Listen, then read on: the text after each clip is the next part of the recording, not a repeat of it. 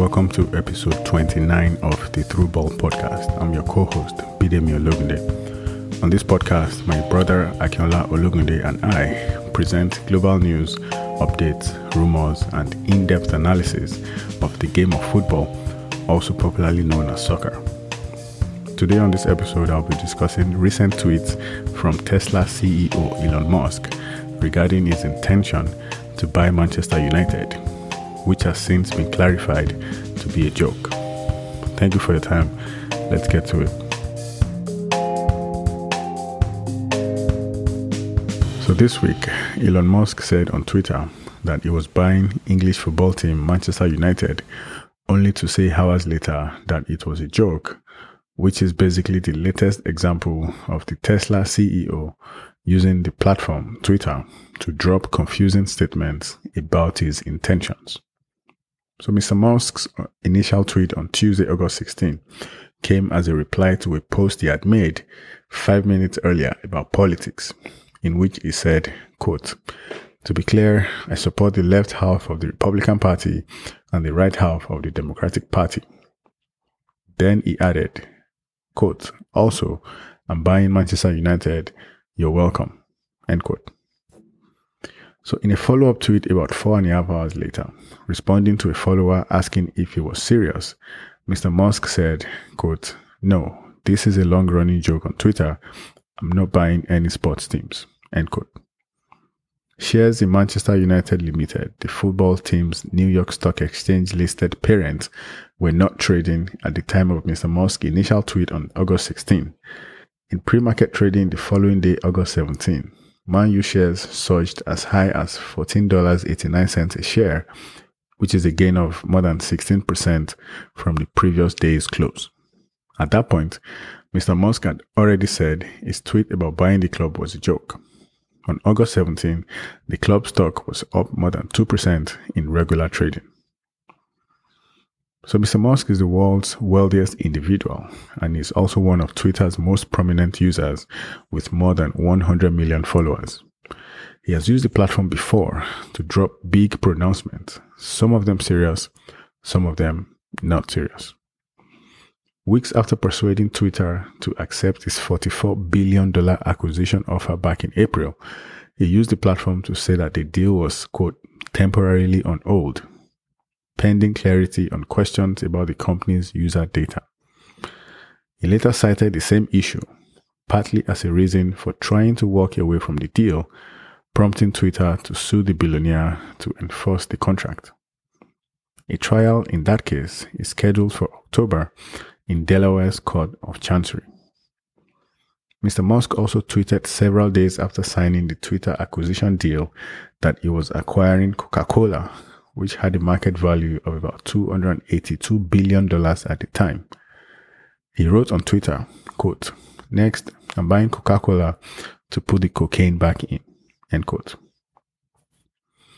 On Tuesday, August 16, following his post about Manchester United, he said, quote, and I'm not buying Coca-Cola to put the cocaine back in, despite the extreme popularity of such a move, end quote.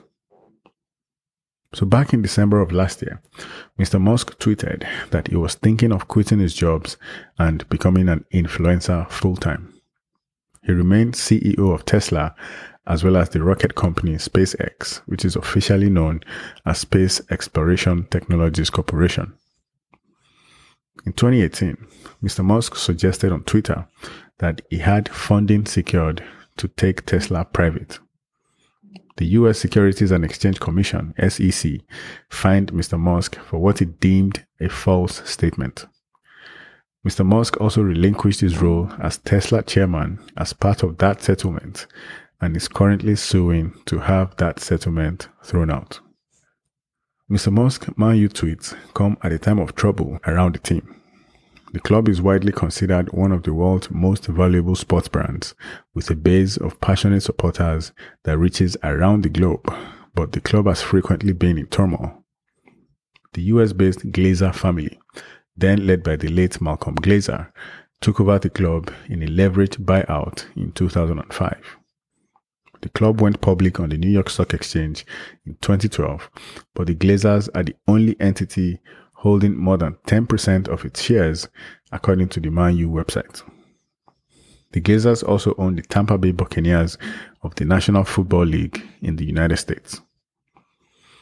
So from the start, the Glazers have had a contentious relationship with the team's fan base, which was upset about ceding control of the team to American buyers who had taken on significant debt to make the acquisition. The club has won five English Premier League titles during their ownership, but the Love United Hate Glazer stickers, which are basically remnants of a fan campaign against the owners, are nonetheless affixed to some seats at Old Trafford, which is the club stadium. So the trouble has intensified as United lost its first two matches this season, placing it in last place in the standings and stoking fears that it has fallen out of England's football elite.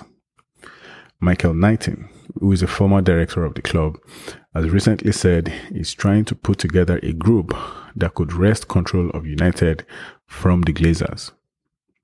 A Tampa Bay Buccaneers spokesman said that the team operates entirely separately from Manchester United. So if Mr. Musk has made a real effort to buy Manchester United, which has a market value of around $2 billion, it would have come with a price tag that is considerably smaller than buying Twitter. But then buying the storied Premier League football team would have further stretched Mr. Musk's finances amid uncertainty over whether the Delaware court will force him to go through with the Twitter takeover. Earlier in August, he sold nearly $7 billion in Tesla stock, saying he acted in case he had to buy Twitter. He also said he planned no further Tesla share sales.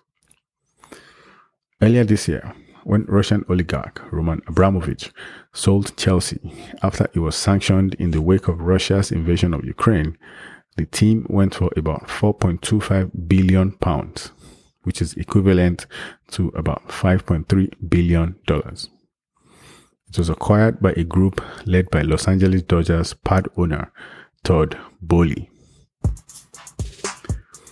So to wrap up, on this episode, I talked about the recent tweets from Tesla CEO Elon Musk regarding his intention to buy Manchester United, which has since been clarified to be a joke. So that's all I have for this episode 29 of the Through Ball podcast. Thanks for listening.